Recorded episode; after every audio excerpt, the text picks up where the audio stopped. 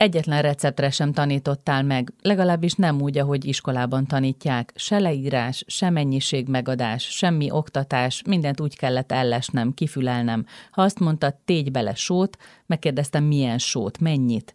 Nézted a plafont, az agyadra mentem a kérdéseimmel. Egyszer csak megragadtad a csuklóm, és durva sót szórtál a tenyerembe. Vegyél a markodba egy adagot, és mért fel, hogy több kell vagy kevesebb. Egyszerű, nem? A markod a mérce egy evőkanálnyi liszt, mondtad, és nekem kellett kitalálnom, hogy pupozott vagy csapott evőkanálnyi kell-e. Sosem sikerült kiszednem belőled, hogy minek mennyi a főzési-sütési ideje. Ha kérdeztem, azt válaszoltad, van késed és van szemed, hát nézd meg, hogy megsült-e a hús, vagy nem sült meg. Ma délelőtt, amikor éppen garnélarákot főztem fűszereslében, újra eszembe jutott, hogy vajon hová dugtad a receptkönyvedet. Olyan az a receptkönyv, mint egy buborék, felfeltör az emlékezetem felszínére. Elég egy apróság, és már is ott lebeg előttem. Múlt nap is azon gondolkoztam, hogy mi legyen a sült csirke tölteléke, és eszembe jutott, hogy időnként egyszerűen csak friss lágysajtot tettél a szárnyasba. Megjelent előttem a kép. Vasárnap van, anyával ültök egymás mellett az ágyban, párnákkal megtámasztva a hátatokat. Anya egy ceruza végét harabdálja, és ott a receptkönyv az ölében. Láthatóan idegesítenek anya kérdései, meg ahogy kajánó kocogtatja a kávés bögrédet. Na mi lesz, séf? Elárulod végre a töltött csirke receptjét? Ez az idézet Jacques Durán regényéből való. Az Apám receptjei című könyv jó részt egy burgundiai városka vendéglőjében játszódik, ahol gyönyörű ételek készülnek, és a régi vágású séf, a tulajdonos nagyszerűen főz, élete a munkája. Egyrészt, mert szeretné feledni a múltat, másrészt, mert nem is tanult mást egész életében. Ezt a történetet felnőtt fiától halljuk, szeretetteljes szelít hangon mesél közös életükről és a célokról, amelyeket neki, Juliennek nem volt könnyű elérnie. Bognár Robert fordítót kérdezem, ő, aki rengeteg könyvvel dolgozott már, érzette valami egyedit, valami speciálisat ebben a regényben?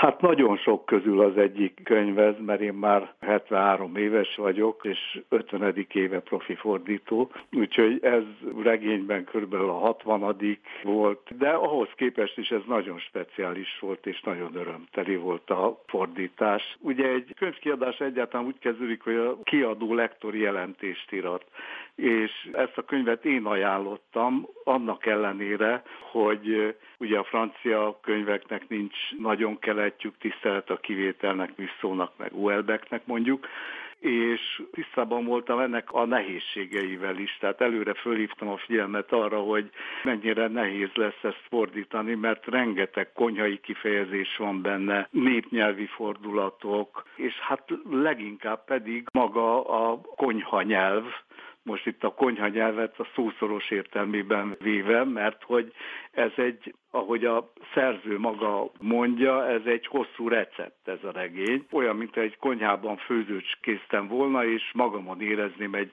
gyerek tekintetét. Többek között ezt mondja Jackie Durand, a regény írója, aki újságíró és kulináriában utazik, ez a második regénye.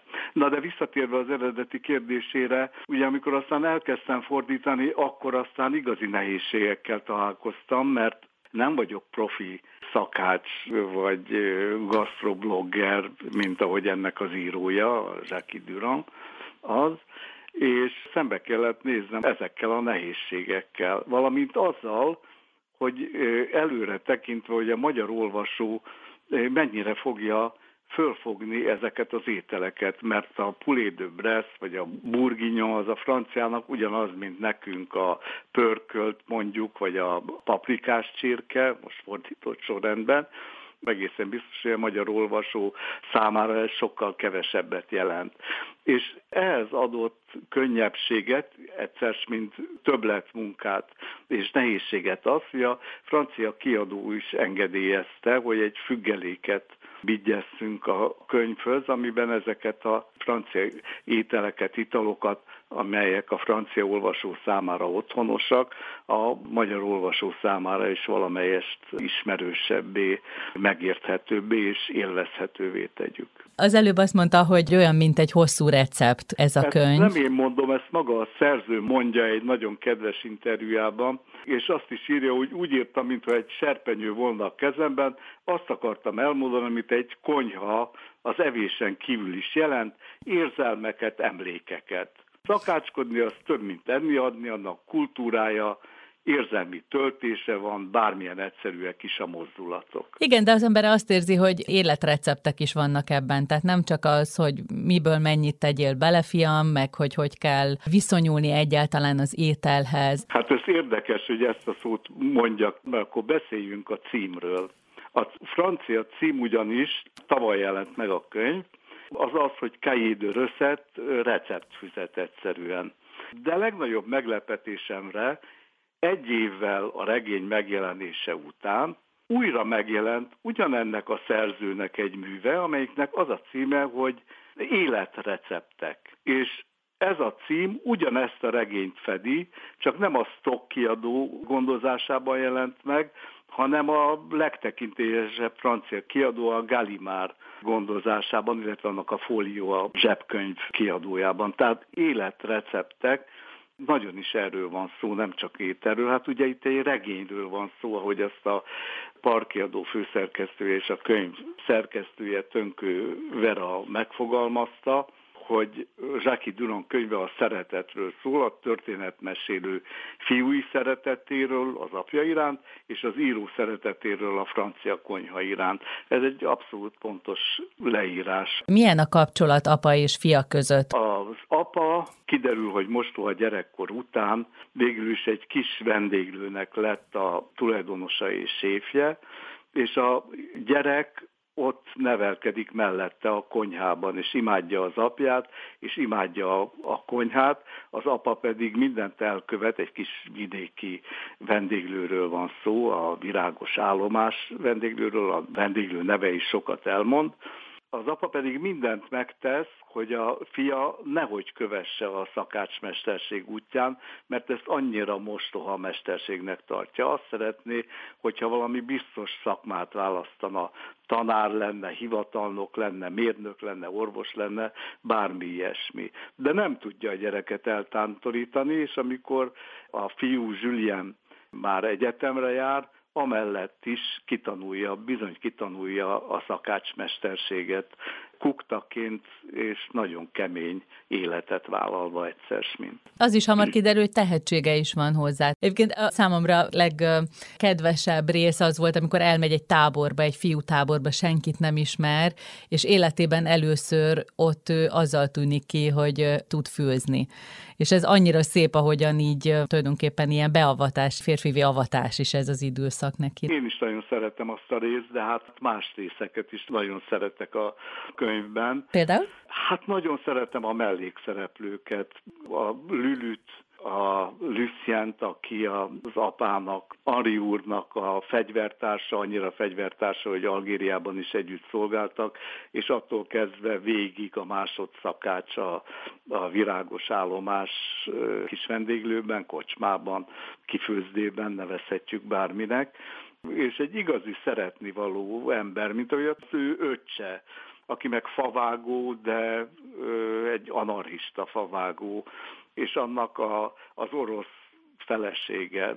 Tényleg ez szeretetben fogant ez a könyv, és ezt minden olvasója érzi egyébként. A közösségi oldalakon ugye rengetegen hozzászólnak, rengetegen írnak véleményt, nagyon sokan a kedvenc idézetüket beírják, és ez is nagyon érdekes, hogy legalább 50 idézet van, kinek-kinek másik rész a kedvenc idézete, és mindegyik megállja a helyét. De abban mindenki egyetért egyébként nagyon-nagyon kedvező volt, már tavaly is a fogadtatása, de most meg egyenesen újongás és ilyen szeretett rohamok övezik ezt a könyvet, ezt a szeretetet, a konyha iránti szeretetet, a figurái iránti szeretetet, és a két embernek vagy több embernek a kapcsolatát méltatják az olvasók. Említette, hogy Gabriel a segédséf testvére, ő anarchista, és ugye a múlt az nagyon fontos szerepet játszik itt minden figura életében, és általában úgy, hogy szeretnék elfelejteni. Nem is az, hogy szeretnék elfelejteni, mert elfelejteni nem, nem tudják, lehet. Gabriel sem tudja elfelejteni, de Ariú se tudja elfelejteni, hanem bizonyos dolgokat inkább titkolnak. Mindenféle titkok lapanganak ebben a könyvben, mert hogy ugye ne felejtsük el, hogy regényről van szó, tehát tényleg egy történetről, amelyiknek ágai, bogai vannak. És ezek a titkok a mesélő Julien előtt apródonként tárulnak föl. Akkor találkozunk a szereplőkkel, amikor Henri úr haldoklik. Tehát, hogy tulajdonképpen ez egy búcsú, ez a regény. Igen, hát ez egy elég gyakori fogás, hogy a végéről kezdjük. Szerintem nagyon szépen van megírva ez a haldoklás, és a szeretet, a kölcsönös szeretetnek a megnyilvánulása is, Ari úrnak az elég elhúzódó haldoklása pont azért, mert érzi, hogy a Julien még az életben tartja, pedig ő már leginkább azért mégiscsak elbúcsúzna az élettől. És ez a búcsú ad alkalmat arra, hogy a mesélő Julien végig tekintsen a, az egész életén, és elmondja az apjához való viszonyát, elmesélje az apját, és az egény végére ér időben utol saját magát, és tér vissza ahhoz az időhöz, amelyet fölelevenít. Az nagyon speciális, hogy az egész regényben egyes szám második személyben írja, tehát az apjának írja tulajdonképp a történetet. És ez a mesélési mód, ez nekem nagyon nem tetszett őszintén szólva, mert ez, amikor elkezdtem olvasni, az, ilyen rossz sírbeszédekre emlékeztetett, amikor a drága halottunkat tegezzük, és hát ismeri ezt a, Igen. ezt a módszert, és ráadásul ugye elveszi azt a teret a mesélőtől, hogy az időkkel, mármint a francia időkkel, igeidőkkel játszon. Aztán ahogy egyre beljebb kerültem a regénybe, a regény világába is, nem csak az, hogy egyre többet olvastam belőle, ezt teljesen elfelejtettem, ezt az ellenérzésemet, ami eleinte volt, és annyira természetessé vált, hogy tulajdonképpen csak utólag emlékeztettem magam rá, hogy jé, hát ez, ez nekem eleinte nem is tetszett. Milyen szerep jut itt a tudásnak, vagy annak, hogy valaki tanult, vagy nem tanult? Ugye egy olyan idős férfiról beszélünk, aki egész életében ugyanazt csinálta, és hát nyilvánvalóan mestere volt annak, minden tudott arról a szakmáról, amit lehetett. Az író számára, mint ahogy azt idéztem is tőle, a konyha az nem pusztán a főzés, nem ételadás, hanem ez egy kultúra, az egy nemzedékeken át hagyományozódó tudás, az egy rendkívül fontos, a francia vagy egyáltalán az egyetemes civilizációnak nagyon fontos része.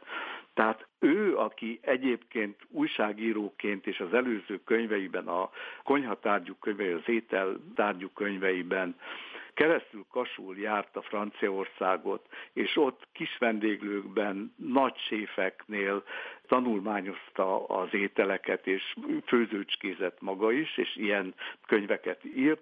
Számára ez rendkívül fontos, ez a tudás, amelyel Henri úr fel van vértezve. Ez a hagyományos konyha, ez nem, nem diétás ételek ellenkezőleg.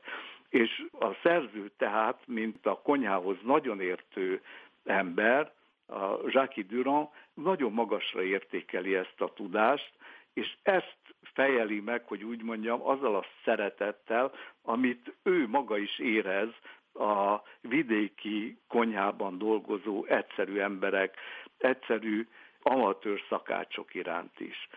Több interjújában kifejti ezt, hogy számára mit jelent a konyha, és egyáltalán nem szűklátókörű, tehát nem arról van szó, hogy csak a, a hagyományos konyhát szeretné. Ő nagyon fontosnak tartja az egészséges táplálkozást, meg sok mindent, és amit nem szeret, az a nagyáruházaknak a plastikba csomagolt vacakjai.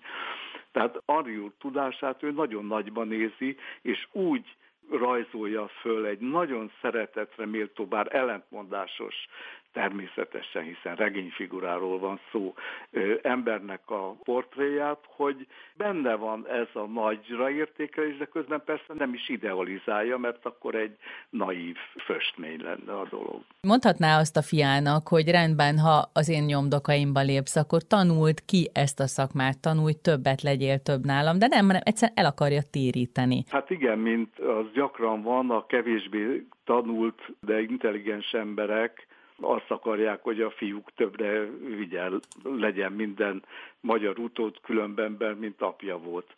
Idézhetné Vörös Marti, hogyha Vörös Marti francia lenne.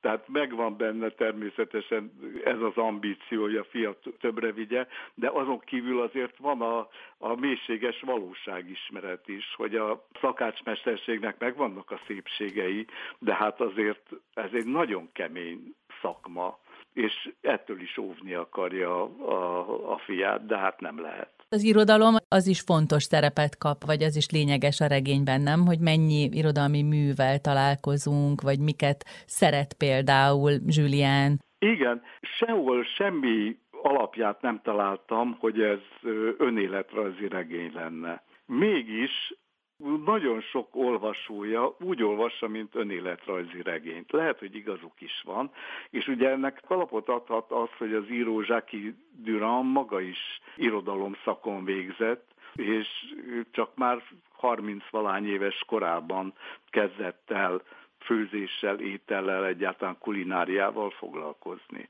És ő maga is hát részben irodalmár, írt egy rendes regényt is ezelőtt a Margarit címmel, meg hát ez is egy irodalmilag magasra értékelhető regény, amellett, hogy lektűr, tehát jól olvasható és érdekes. A szeretetről sokat beszéltünk, de kivettem két mondatot, ami egy kamasz fiú fejében megfogalmazódik. Azt mondja, hogy elegem van belőle, hogy egykedően adod tovább a tudásodat, elegem van a kedételen kiürült rítusainkból, szeretném, ha tányérokat törnél ripitya útjára. Szóval, hogy van ennek a hallgatásnak, ami Henri úrra jellemző, egy ilyen árnyoldala is. Azért sok feszültség is volt az ő kettejük kapcsolatában. Persze, ettől nem egy naív rózsaszín történet, hanem konfliktus van az apa és fiú között is a szeretet mellett, és erre ad magyarázatot, aztán a regény végén az apának az előélete, Említette ezt a favágót, meg az orosz feleségét, ugye, ahova nyaralni el tud menni Julien, hogy ne a konyhában töltse az iskolai szünidőt. Egyrészt, másrészt meg, hogy tanuljon sok mindent, amit otthon nem tud megtanulni. Ugye ez nagyon fontos, hogy milyen tapasztalatokat szerez, mire tanítja Gabriel őt. Hát abszolút a természet közeliségre tanítja, az egyszerű dolgoknak a szeretetére, az erdő szeretetére, nagyon-nagyon vonzó személyiség, ő is a feleségével együtt, és a mindent átható szeretetükkel. És még az is izgalmas, ahogyan beszűrődik itt a francia konyha mellett mindenféle más is. Kicsit az orosz konyha is, aztán később az arab konyha a fűszerek révén. Igen, hát maga a szerző is nagyon nyitott, nekem nagyon tetszett, az régebben láttam egy videóját, ahol nagyon lelkesen arról beszélt, hogy szervezett egy húsleves találkozót, egy nemzetközi húsleves találkozót, ahol a világ minden tájáról összecsődített szakácsokat, meg önjelölt szakácsokat, akik a maguk húslevesét megfőzték. Tehát ez egy nagyon nyitott gondolkozású ember az, író, íróként is, meg gasztrobloggerként, újságíróként is, és ez természetesen megjelenik a könyvében. Azt érezni, hogy maga az író is imád enni, főzőcskézik, kocsmázni, ételről beszélni, és ez a szeretni való ember, ez jön át a lapokon, hogy a könyve is szeretni való. Egyébként nagyon érdekes, hogy ugye egy évvel ezelőtt jelent meg a regény, amelynek a kiadása mellett döntött a park kiadó, és most egy évre rá jelent meg új címmel, mint az elején mondtam, újra a könyv, és ugyanaz a személy méltatta annak idején a könyvet, és méltatta most egy év múlva, nem téve egyébként említés róla, hogy erről a könyvről már szó volt. Tehát úgy beszélt róla, mint egy új könyvről, írtó lelkesen, és külön érdekesség volt, hogy nagyon ajánlotta most ezekben a vészterhes időkben, a vírus időkben, hogy olvassák az emberek, és nyilván ennek is jelentősége van, hogy egy év múlva miért jelenik meg új címmel, mint egy vadonatúj könyv.